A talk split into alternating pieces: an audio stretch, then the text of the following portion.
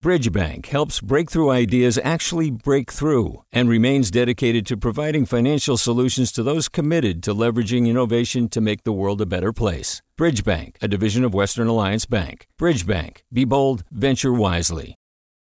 Hey, it's Avery Trufelman, host of Articles of Interest. And I've got to say, I've been a fan of KQED ever since I was a little kid and I would come out to San Francisco to visit my grandma. It was just what we'd always turn on every time we got in the car, every time we were making dinner and turning on the radio. Was always KQED. And then over the years, I've become a massive fan of KQED podcasts because this is local reporting at its best. These are answers to questions you've always wanted to know, interviews with exciting, unusual voices, necessary journalism, all told with love and care and artistry. And did you know that a majority of KQED's funding actually comes from members? It's just people like you and me supporting the programs they love while also getting access to cool events, behind the scenes footage, and so much more. If you want to sign up and be a part of this amazing community, visit donate.kqed.org slash podcasts to become a member today. That's podcasts with an S. Thank you for listening and thank you for your support. From KQED.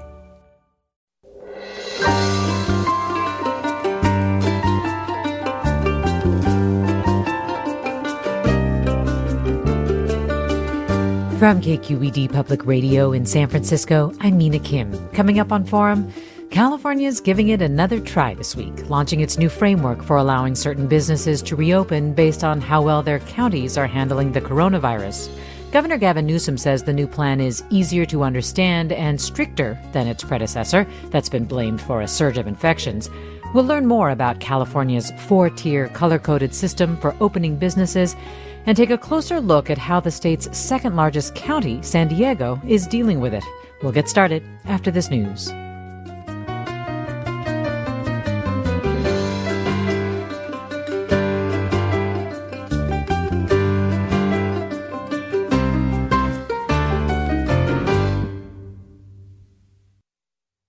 This is Forum. I'm Mina Kim.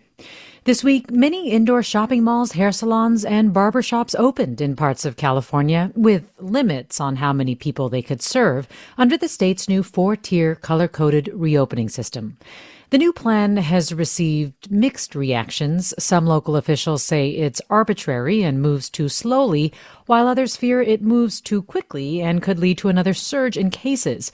We look at how the plan is playing out in California's San Diego County and take your questions about the health and safety of activities allowed under the new system. Joining us is Dr. Peter Chin Hong, an infectious disease specialist at UCSF Medical Center.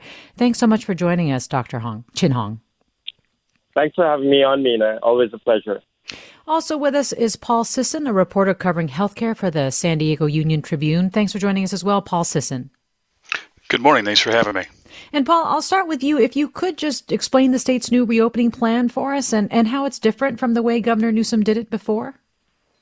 Right. Uh, as you may recall, uh, the governor uh, and the state in general up to this point has had a special uh, watch list for counties deemed to have a level of coronavirus transmission that was too high. So uh, there were over 30 counties on that watch list. Uh, and this week they came out with a new four-tiered color-coded system that replaces the watch list uh, throughout the state. Uh, and so um, they kind of seeded different counties at the various different levels of this uh, tiered watch list uh, this week. And then they'll be checking in on Tuesday to decide which ones may, based on their um, numbers, their coronavirus numbers, uh, get to move up or move down uh, in this hierarchy. And so, in this color system, basically, purple, it goes from purple, red, orange to yellow, with purple being the most widespread in terms of infection and yellow being the least so. Um, Dr. Chin Hong, as Paul Sisson was noting, they've changed sort of the criteria for uh, what constitutes whether or not uh, a county can begin to lift restrictions on certain businesses and increase capacity of those businesses. Those are, of course, um, the number of new daily coronavirus cases and also positivity rates. First, do you think those are effective new metrics, better than the ones they had before? I mean, I think they are better from a health uh, systems and uh, health sciences perspective. The reason is this: in the old system, is very binary. You'd be on the watch list or you'd be off, and there are a lot of counties actually on the bubble, and it was very frustrating to actually be on the bubble and you you'd be in a gradation, uh, essentially a shade of gray, and not be able to do certain things. In the new system, there is a shade of gray, so you could potentially begin a gradual phase of reopening or, or not. Well, is this a safe time to be doing this, Dr. Chin Hong? I mean, we have well over 700,000 cases in the state. We average some 5,500 cases a day. I mean, one of the things that Health and Human Services Secretary Dr. Mark Ghaly said was that the state is not out of the woods. So, should we be lifting restrictions right now?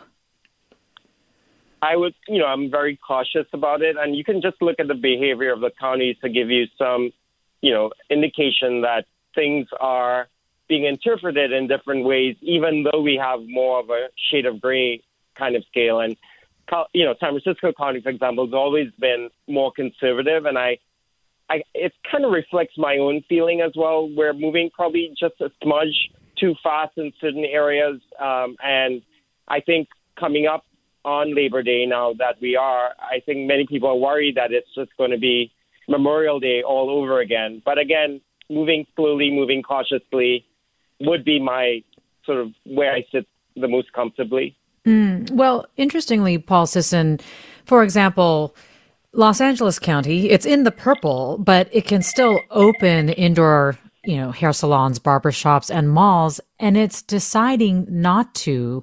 Why not? You know, I just I think that the, the general consensus is that we, we know what's going on on the ground. We we investigate these outbreaks at various locations. Uh, you know, I haven't spoken to LA County officials, but my sense is with pretty much all of the epidemiology departments at the county level is, that you know if they are just seeing a certain number of cases, a certain amount of activity in a certain type of uh, business or, or other organization, they're just going to be more cautious. And so it also sounds like it really is the local, at the local level, that local officials can make the call about whether or not to open businesses or to actually allow for some of the lifting of restrictions that this tiered system says it can do. Right, exactly. Uh, local public health officers do have the ability to be more restrictive than the governor's uh, guidelines. Uh, they, they can't be less restrictive unless they want to risk losing certain state revenue that comes to the state through the CARES Act. So, uh, so what we see in San Diego, for example, is a couple additional requirements uh, added on to the governor's basic framework that came out this week. Uh, for example, they've asked everyone who is moving businesses back indoors to one extent or another, be it barbershops at 100%, or restaurants at, at something like I think it's 50% um, to keep a log of every single one of their customers, uh, complete with name and phone number. So in the event that they do have an outbreak in a, in a place like that, they can it makes it very easy for them to know who was there and call them immediately and find out who they were in close contact with. And it sounds like the governor is no longer entertaining these requests for counties when they make their own case to reopen. That basically he is no longer going to be uh, be giving them leeway. Right. It, they, they made a, a lot of uh, discussion this week about about being relatively um, strong and, and inflexible on these tiers. You're going to stay at your existing tier for a full 21 days, and you're going to need to meet the requirements of the next tier for two straight weeks uh, before we're going to let you move up. And uh, it seems like they're really uh, they're really being rather forceful on that point. And what? How do counties move backwards? Uh, well, if they stop meeting the requirements of their current tier, then they would move backwards. So, for example, right now, San Diego, in order to be in the tier two, the sub- substantial category that's color coded red, uh, they need to have between four and seven cases per 100,000 residents per day. Uh, and they need to have a positivity rate between 5 and 8%. So if they fell out of either of those metrics for two weeks, then they would fall back to the purple tier.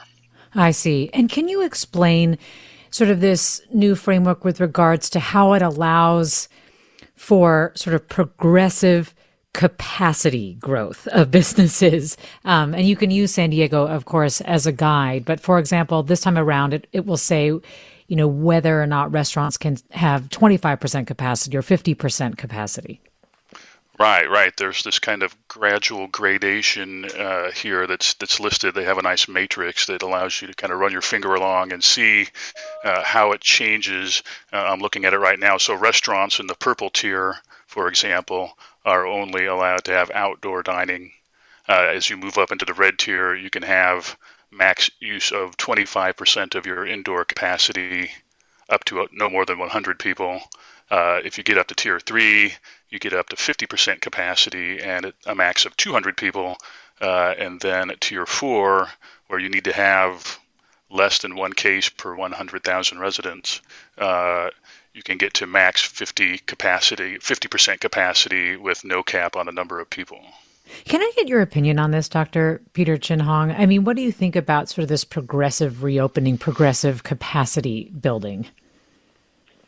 Well, it, it sounds like a, a whole bunch of math, and I think what my concern is, you know, with the shades of gray, that you know it gets confusing for people. I think not confusing for business owners, confusing for customers who come in and have to sort of like figure out what what what part of the calculus they're in. Um, you know, I, overall, it is a good strategy because again, you're doing things. I think the bottom line is that you're doing things slowly and gradually, and as Governor Newsom says, we're going to be a bit stubborn in this phase of reopening once again. And how they achieve that, I think it's not only about the math and the complicated calculus that we have to do, but you know, communicating to people and completely always touching base with folks to let them know why we're doing what we're doing. And again, we we we don't want to be back in the place we were in after Memorial Day. Yes, but we hear so much about how it's aerosolized, how the virus is aerosolized. So opening indoor spaces, say like shopping malls with 25% max capacity in the purple tier, um, or 50% capacity if you're in the red tier, or hair salons um, and retail with 25% max capacity. I mean, that's safe, even indoors? It, it's not always safe, and that's the other aspect of the guidelines that I always have trouble with. It doesn't take into consideration the wide variety of, of settings that people are in. You can be in a hair salon that's completely a small room with poor ventilation, and that's not the same as being in a big open converted warehouse hair salon. So I think it's not really the site as much as the activity and the context in which you're, you know, you're doing your your specific task. So that's really where I think we break down a little bit. Mm-hmm. And it sounds like you're saying ventilation is really key. We're talking with Dr. Peter Chin Hong, infectious disease specialist at UCSF's Medical Center, and with Paul Sisson, a reporter covering healthcare for the San Diego Union Tribune. And with you, our listeners, join the conversation. What is your reaction to this new framework that the state has put out? Are you worried the numbers will go back up again? Why or why not? Dr. Chin Hong mentioned, of course, that this is also a few days before a big holiday, just like it was a few days before the Memorial Day holiday when things started to reopen. Does that worry you? Are you a business owner waiting to open despite state and public health officials giving you the go ahead? Why or why not, you can give us a call at 866 733 6786. Again, 866 733 6786. You can also get in touch on Twitter and Facebook. We're at KQED Forum or email your questions to forum at kqed.org. And Peter and Paul Sisson, I would like to get more into the situation in San Diego. I mean, one of the things that I want to make clear is that basically if you're in the red tier what is open that was not allowed to be open in in purple? Right um, well it's interesting because you know the hair salons and barbershops and nail salons were not allowed to be open indoors uh, until this new framework was announced and the new framework allows some some opening uh, even at the purple tier. So uh, so you know, it's it's interesting that kind of everybody got that ability to move back Yeah. for, for some of these. In. San Diego, it will be gyms, houses of worship, etc. So I'd love to hear more about that after the break. Stay with us. I'm Mina Kim.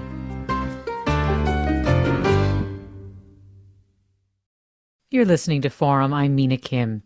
We're talking about the state's new reopening plan that was launched this week, unveiled last Friday. We're joined by Dr. Peter Chin Hong, infectious disease specialist at UCSF, and Paul Sisson with the San Diego Union Tribune, and with you, our listeners. Give us your questions, your thoughts about this new system, and how you are experiencing it, especially if you're a business owner uh, or a parent trying to figure out how they affect school reopenings. Give us a call, 866 733 6786. Again, 866 733 6786. You can also get in touch on Twitter and Facebook at KQED Forum or email us at forum at kqed.org. And looking at San Diego specifically, so Paul Sisson, you spoke with a number of different business owners. Can you talk about kind of what you saw as as their reaction as to whether or not what they're weighing in terms of whether or not they should open? Right. You know, there there uh, are so many considerations. You know, for example, uh, you know, hotels, uh, not hotels, uh, restaurants being able to to have 25% of their indoor seating capacity back.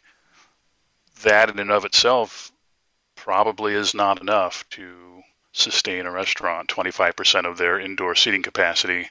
So those that already have developed uh, functioning large patios where they've been working outdoors for a month are probably more likely to see uh, that that ga- regaining of that sliver of indoor capacity as a positive thing, whereas others who don't have an outdoor patio are kind of feeling like, gosh, this still isn't enough for me to actually reopen. Uh, and so you see that, uh, you know, all over the place. Uh, movie theaters, for example, are now allowed to have uh, 25% of their seating capacity back. We're we're out covering that this week in terms of, you know, A, is that going to be enough to sustain these businesses? B, is anybody going to want to go sit indoors in movie theaters at this moment in time with the pandemic where it is?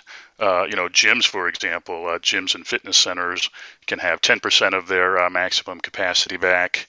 Uh, you know, again, not clear whether that's enough to actually help a business that was struggling really make a go of it. Yeah.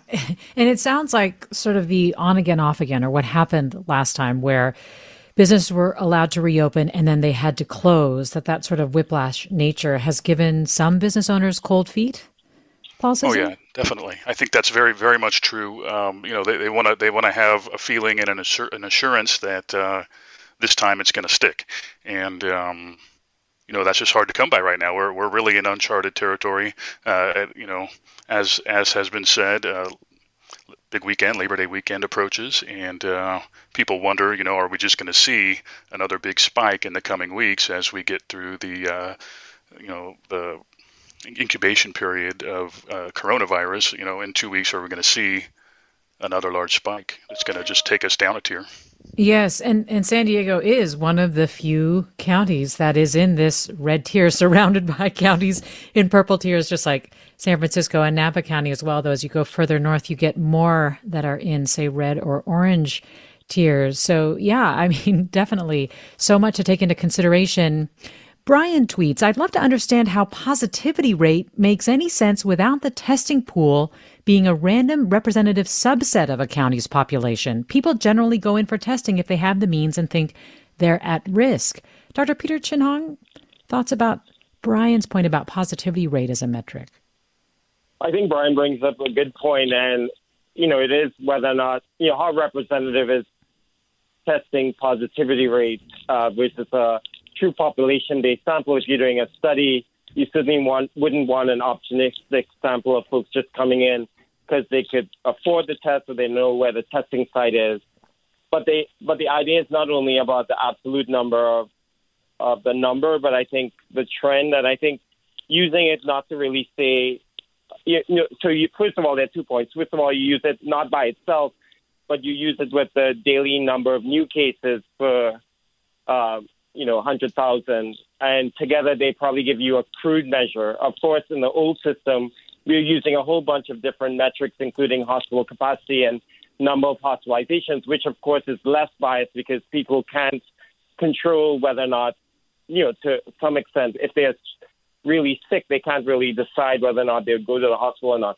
So there is some inherent bias in it, but I would say also it's the pattern. And you know, in, in a in a county where you can probably unravel large testing programs, particularly into into disadvantaged communities, uh, like some counties have Alameda, San Francisco, you probably would get a better measure of what the truth is. But I think Brian's point is absolutely correct.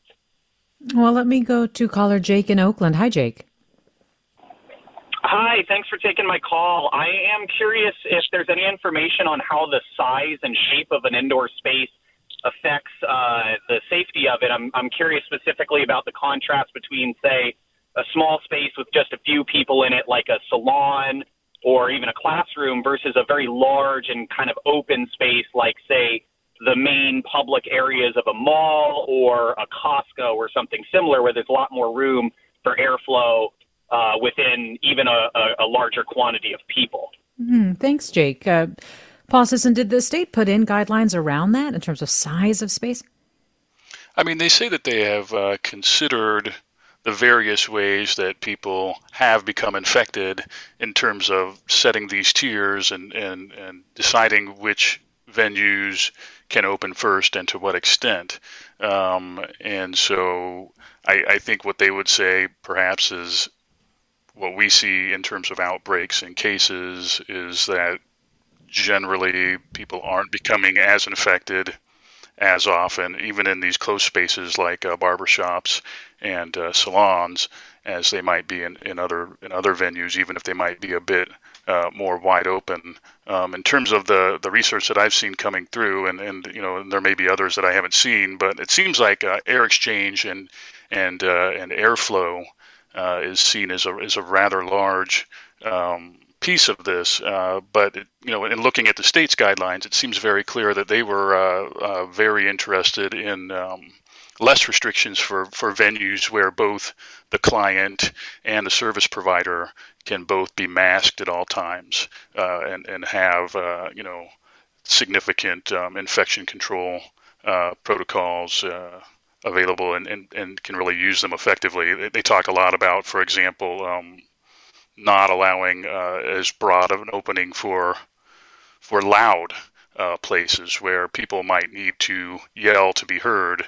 Uh, that would cause uh, perhaps people to uh, to put more uh, viral carrying particle water particles into the air. So so for example bars uh, and uh, distilleries and breweries uh, remain closed. Those venues, I think, they think they're you know they're going to be loud, and you're going to have a much larger chance of things spreading there. Mm-hmm. So they're seen as riskier. Well, Soror writes, I wished employees at hair salons could get tested regularly at a reasonable price so they can actually do it. I would be a lot more confident staying in a closed space with them and would also be happy to pay a little more for their services. I mean, would that help, you know, just in terms of getting employees tested, Dr. Chin Hong, do you do you feel like that should be a part of the state's rules? Regular One million testing. percent, Mina. I think testing is increasingly seen as a strategy of control, just not of disease control, outbreak control, not just the knowledge of whether or not you've had it or not. And you're absolutely right. The more we can have low cost and absolutely, I think it should actually be free to everyone. This is a public health emergency after all. Low cost tests uh, that are quick to get back. You can get back the results very quickly.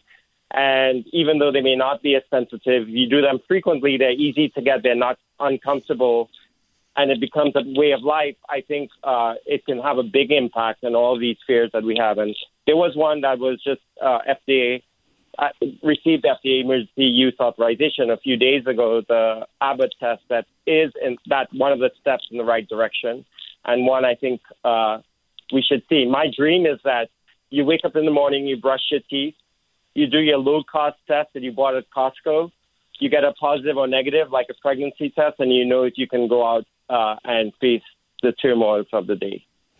Well, let me ask Arlinda to join us. Arlinda in Oakland, you're on. Hi. My thought is why not open up some public spaces, such as the fairgrounds, for some of these businesses that may be able to operate in in that to reduce infec- infection, such as uh, maybe hair salons and barbers. Um, couldn't they cut in open space like that. Um, thanks, Arlinda. I mean, she raises an interesting question here about making more outdoor spaces available since so many entities can only do things outdoors right now or at limited capacity, um, Paul Sisson. But I also wonder if you could speak to some of the restrictions around categories of theme parks, like, say, a Legoland versus a SeaWorld in San Diego.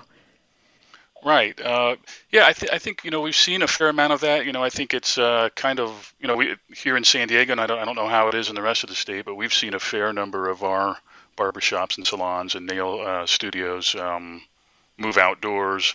Uh, there has been a lot of um, relaxation of uh, civic regulation in terms of what you can do on the sidewalk out in front of your business. Uh, you know, and we've seen restaurants move out onto the sidewalks a lot as well.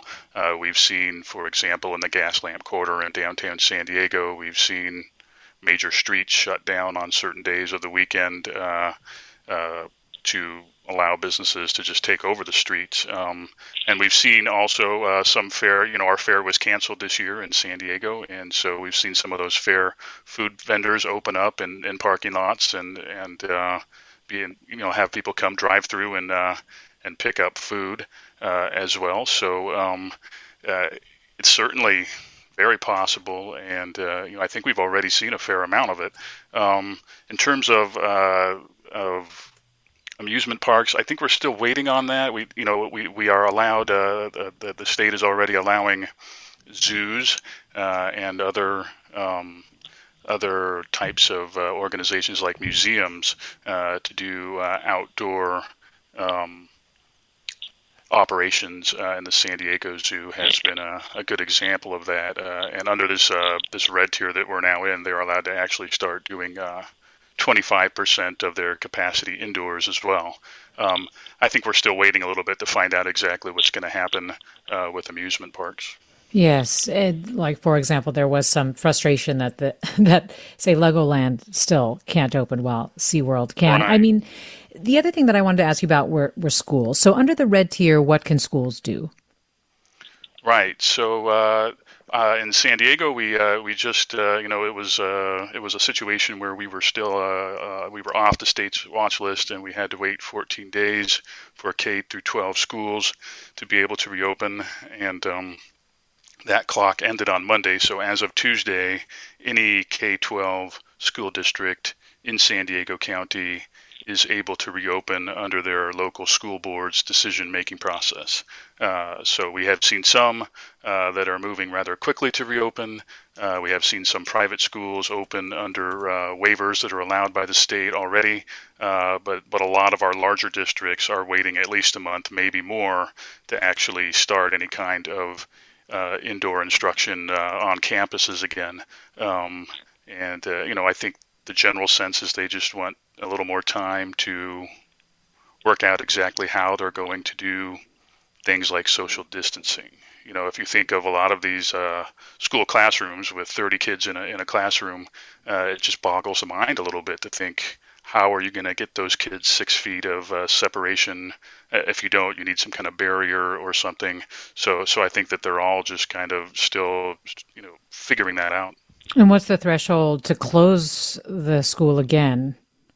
Right. If you have an outbreak uh, that that uh, involves five percent or more of the student population, then the uh, school would need to close. Same with individual classrooms.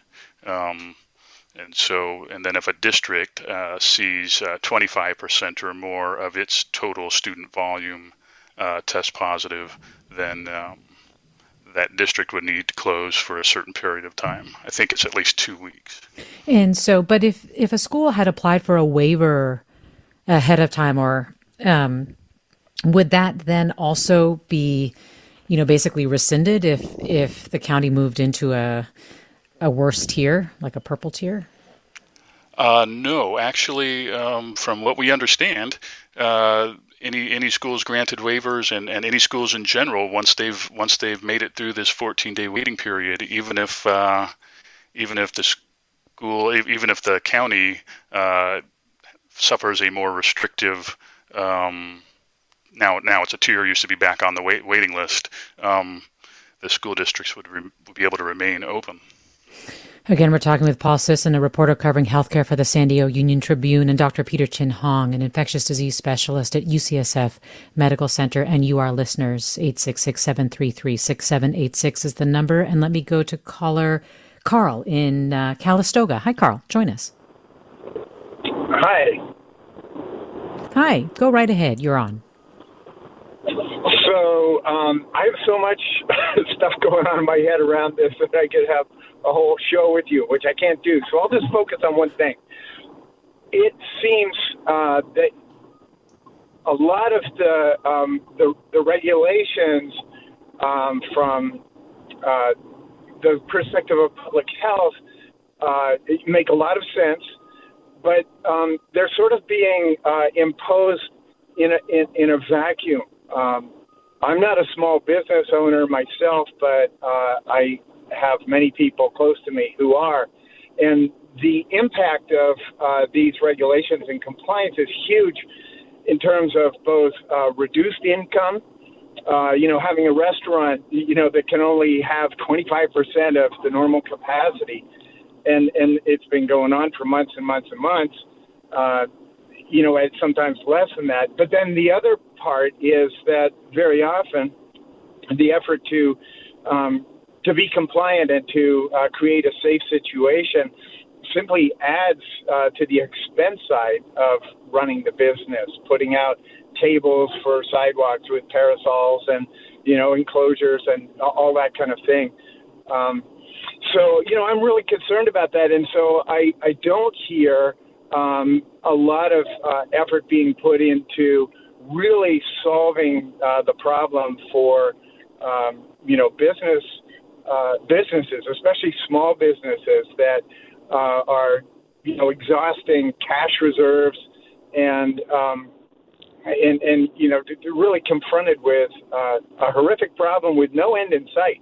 I don't yes. see how it's going to end. Carl, thanks for raising that. And and Paul Sisson, I mean, you've written about how people have shared similar stories with the public health official for San Diego County as well to try to get some sense of, I don't know, you know, some way of trying to to put forward and modify some of these regulations that might ease some of that burden. I mean, what has been the reaction of of Dr. Wooten and local officials? Right. Yeah. I mean, this has been a steady drumbeat, and uh, it's been really just terrible to witness. Of course. I mean, people are really suffering uh, through no fault of their own, uh, losing their livelihoods. Uh, businesses that have been around in the community for a long, long time, uh, you know, either having shut down already or worried that they're not going to make it. Um, uh, you know, and so uh, we we've had uh, you know a little bit of a disagreement amongst our local leaders, especially on our, our county board of supervisors. You know, one will have a press conference talking about how we need to just you know open up much more broadly and, and help these businesses out, uh, and um, and and another supervisor saying you know, gosh, this is not the time to to really relax. we're just going to suffer the exact same uh, pattern that we did a few months ago. We're just going to see another big spike and we're going to be back right where we started. So we need to have uh, discipline enough to uh, just really keep things more tightly locked down, uh, you know, as long as we need to. It, you know, and it just seems like it's a daily um, back and forth and, and struggle for the leaders to decide, you know, which way it's going to go. Uh, generally, the the um, the breakdown with our uh, with our local board has supported uh, staying more closed. Mm. Well, we'll have more after the break. We're talking about the state's new plan for reopening. Stay with us. I'm Mina Kim.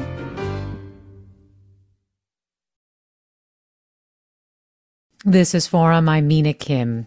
We're talking about the new four tier color coded system, a redesign of the state's previous guidelines for counties to lift restrictions on businesses as California tries to reopen parts of its economy. We're talking with Dr. Peter Chin Hong of UCSF and Paul Sisson of the San Diego Union Tribune. And if you have questions or comments, 866-733-6786 is the number to call. The email address forum at kqed.org. You can also reach us on Twitter or Facebook at KQED Forum.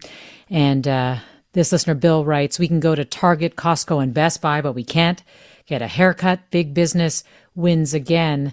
I mean, Dr. Peter Chin Hong, this is an interesting point. There's been some criticism of the fact that uh, the uh, the state is so focused on, you know, when and how to open non-essential businesses, while at the same time, you know, allowing these bigger businesses uh, with uh, with essential workers to remain open all this time, understanding that they're essential businesses, but maybe not necessarily being as focused as they could have been on safety uh, in those businesses. Do you think that that criticism is warranted? I mean, to uh, certainly to a certain extent, and um, you know, one also has to think. You know, when I reflect on this, I, I'm I'm certainly devastated by the loss of, you know, daily scores of businesses, and even in my local area that are closing, and it, it's truly tragic. But you know, I'm, I also want individuals to get back to work too, and if if it means that some of the larger businesses who are able to instate safety measures and protect their workers and give their workers uh, adequate health care uh, and give them training in COVID uh, safety techniques, if they're able to open that also means that you know folks in the in our communities can can get back to work in some capacity. But but you're right. I mean, the the variety of or the differences in the way small businesses versus large corporations are regulated or have oversight, um, you know, is being exposed uh, in this sort of reopening phase. Well, this listener asks, what's the status of adoption and use of rapid tests like the Abbotts in California? Is there a plan to use rapid tests like they do in the Northeast? Dr. Peter Chin Hong, do you know uh, what the status is in terms of distribution of these tests here? As you say, they could be a game changer. Well, the rapid tests uh, are being talked about a lot right now actively, and I would say that there probably wouldn't be a use for them in the healthcare setting because we're still probably going to rely on the more sensitive regular PCR tests that uh, we've been using. But I think there will be a game, there will be a game changer in large settings like schools and border control, airports, uh, uh, and you know, but that really hasn't been rolled out yet. But the federal government did commit uh, tens of millions of dollars to buying some of these platforms. So I hope that these will get rolled out uh, in a more systematic way at some point.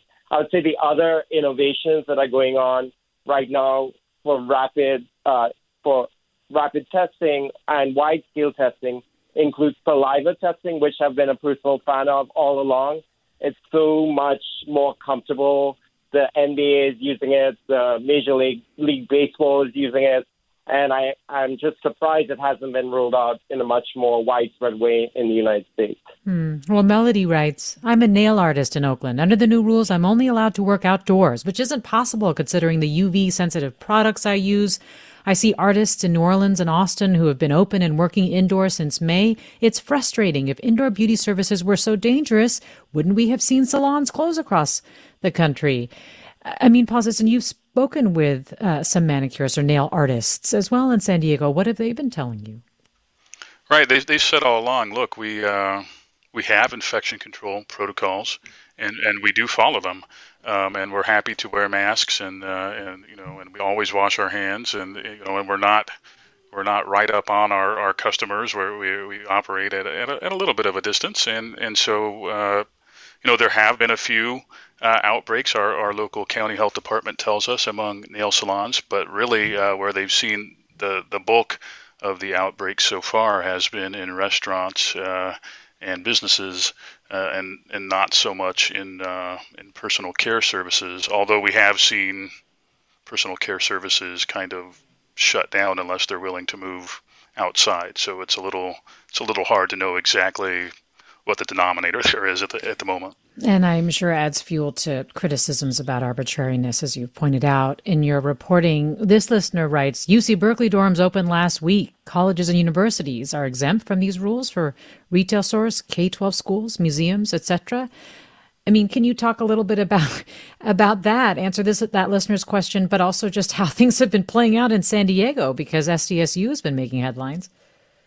Right. Yeah. Universities uh, do have some some level of autonomy in terms of uh, deciding what, what they want to do. Um, and so it, it really has, you know, all across the country. Obviously, uh, you know, we've seen outbreaks starting to pop up as as universities uh, reopen. UNC being a huge example there.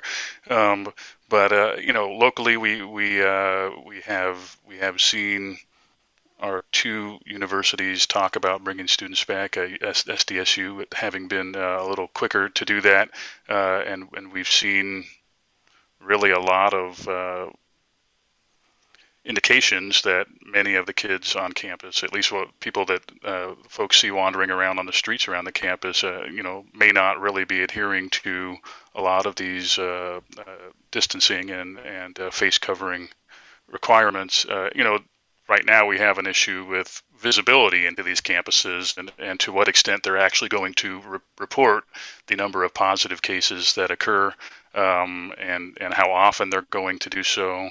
Uh, and I think parents are really going to demand uh, to know pretty much in real time or as in real time as possible what's going on on these campuses or near these campuses with off-campus housing. Well, let me go to caller Martin in Santa Clara. Hi, Martin. Hey, thanks for taking my call. Listen, uh, my question is Have we learned anything from what is going on in other countries, in particular Asia? They don't appear to have this you know, gradation, you know, kind of uh, policy process problem. They decide whether they need to be open. Is, is it a level of personal care? Uh, you know, is, is why they're able to be more successful at this, or what? What do you think the reasons are for that? And I'll take my answer off the air. That's fine. Thanks, Martin. Um, Dr. Peter Chin Hong, do you have any thoughts on Martin's question? Yeah, I have a lot of thoughts, and I've been thinking about that since you know the beginning of the pandemic. I think there's so many differences between Asia and the United States in terms of our response to the pandemic. First of all, you know there is in many countries in Asia, if not all of them, a very singular, clear national strategy and voice. And when you have that national strategy and voice coming from the top, everyone follows suit. It's kind of like when we had swine flu or Ebola, the CDC told us what to do in COVID 19 in the United States, it's like 50 different countries. We're all doing different things, except that our borders are very porous and we don't do disease screening at the borders of the states. So it's not, it's kind of like you're giving the autonomy to control at the state level, but yet you don't have the power to really, or the will, you know, rightfully so, to really close off states from each other. So that's one thing. The other thing that makes Asia very different from the U.S. is that they've seen badness from SARS uh, a few years ago. And I think that what that led to is the appreciation by the community in general to take personal protection very seriously. And that, you know, I'm thinking of masking. And community masking was something that was done in Asia uh, from the beginning of the pandemic. In fact, in areas of Chinatown in, in San Francisco, one wonders why the levels of COVID are so low there. And one of the hypotheses is that they were getting this messaging from Asia a long time ago, and everyone is wearing masks. So I think these things that we've learned over the months here, I think they were adopted really early on in Asia, either from historical precedent from SARS and the devastating local effect that had there, or from a very singular, clear voice that uh, was science informed and that, that people listened to. Well, let me go to Joan in San Jose. Hi, Joan. Hi.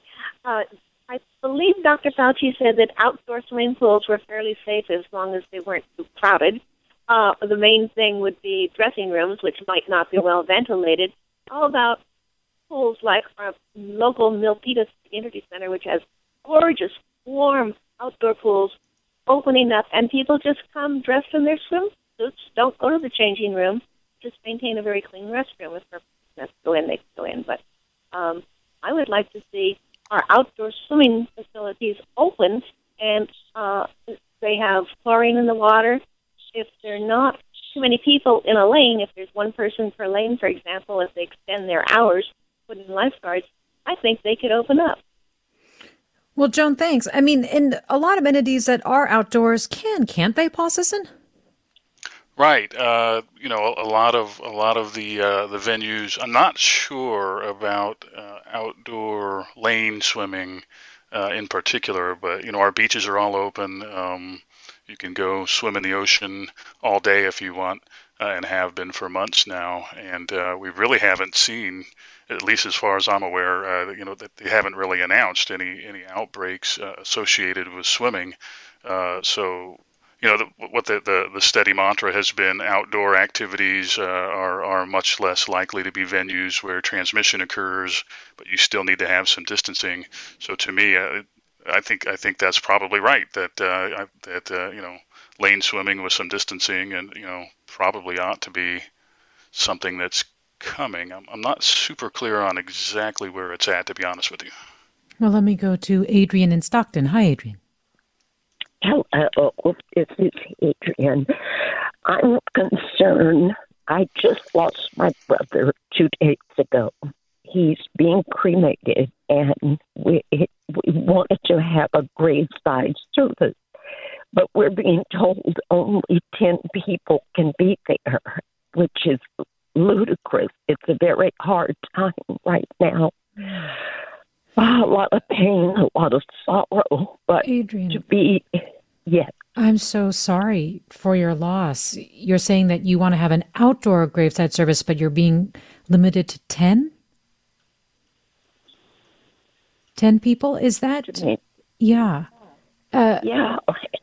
And we all wear our masks. I have a fairly large family, but everybody's been very good and cooperative about masking, hand sanitizer, social distancing. So I just, I, I don't know what to do at this point. It's very, very hard. I'm sure. And do you know where services like this would fall, uh, Paul Sisson, in terms of sort of the sectors and, and how they've been regulated in terms of capacity?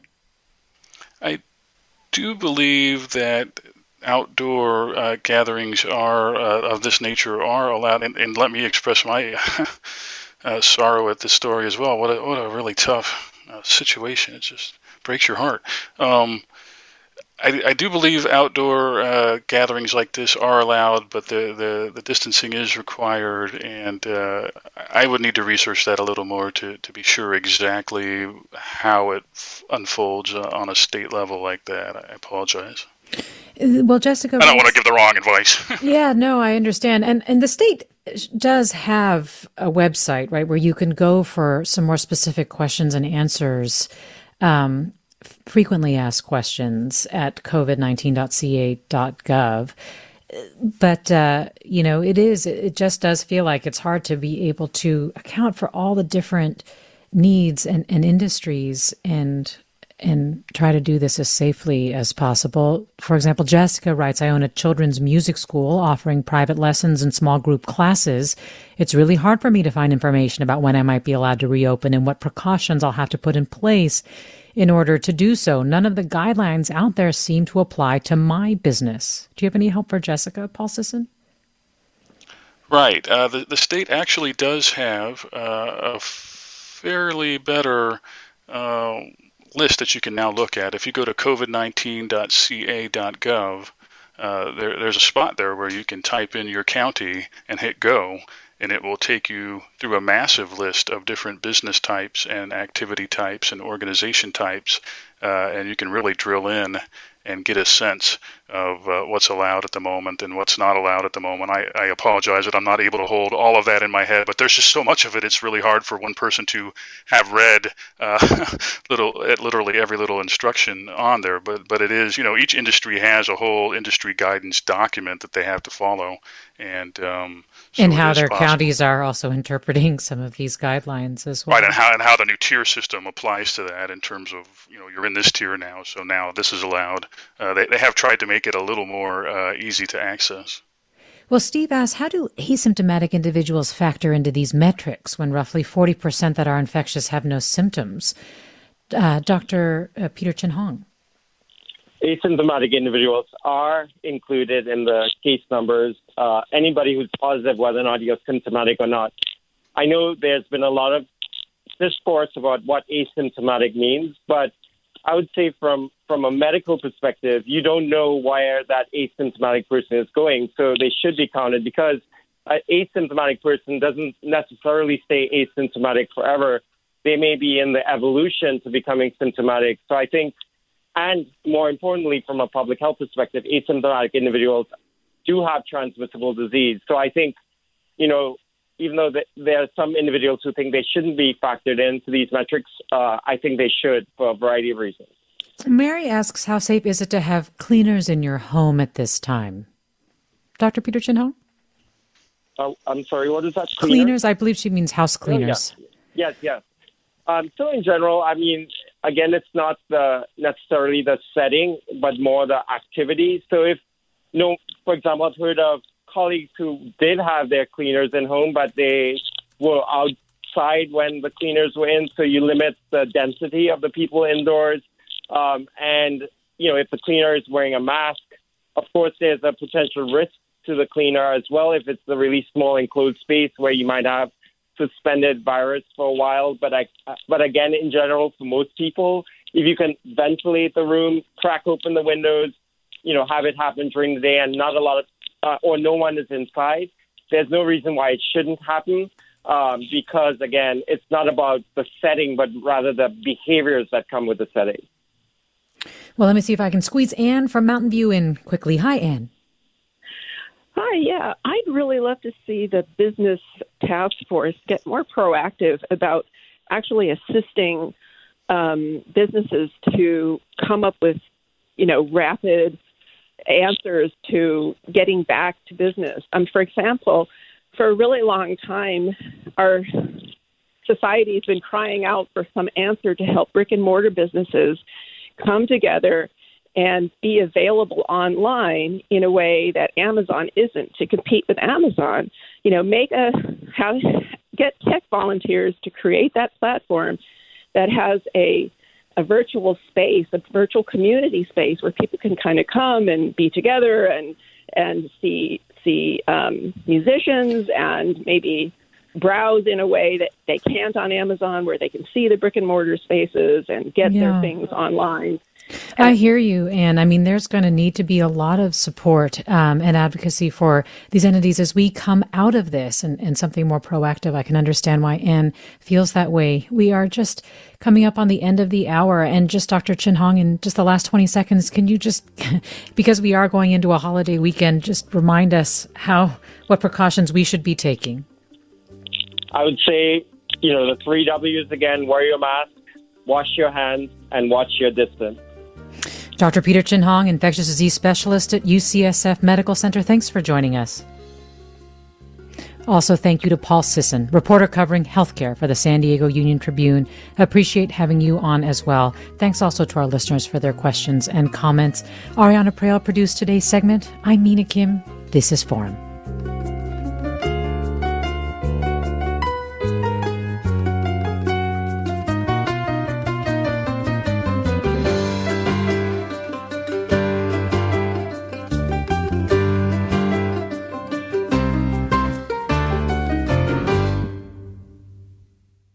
Funds for the production of Forum are provided by the members of KQED Public Radio, the Germanacos Foundation, and the Generosity Foundation, and the Bernard Osher Foundation, supporting higher education and the arts.